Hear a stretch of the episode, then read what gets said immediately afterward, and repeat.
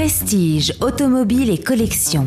14h-18h chaque samedi, roulez élégance avec Crooner.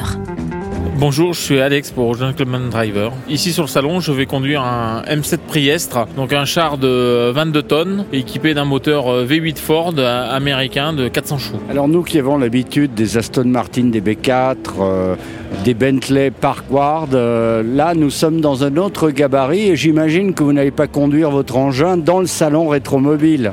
Alors à l'intérieur non, mais euh, juste sur le devant, sur le parvis, oui. Il y a là, il y a de la place et on va pouvoir s'exprimer. Alors un mot sur l'engin que vous présentez cette année. Donc cette année, le M7 Prius, c'est un véhicule euh, qui date des années euh, donc 43-44. Donc, qui est sur une base Sherman américain, où dessus est monté une artillerie portée de 75 et donc avec un moteur V8 Ford 400 chevaux à l'arrière qui fait que par le, faible poids de l'artillerie on a une mobilité accrue par rapport à un Charman. Est-ce que vous qui faites des démonstrations, vous avez une idée de ce que pouvaient ressentir les équipages quand ils partaient au combat avec ces engins Oui, parce qu'on conduit différents types d'engins de la même époque, donc euh, on s'aperçoit des différences entre chaque engin.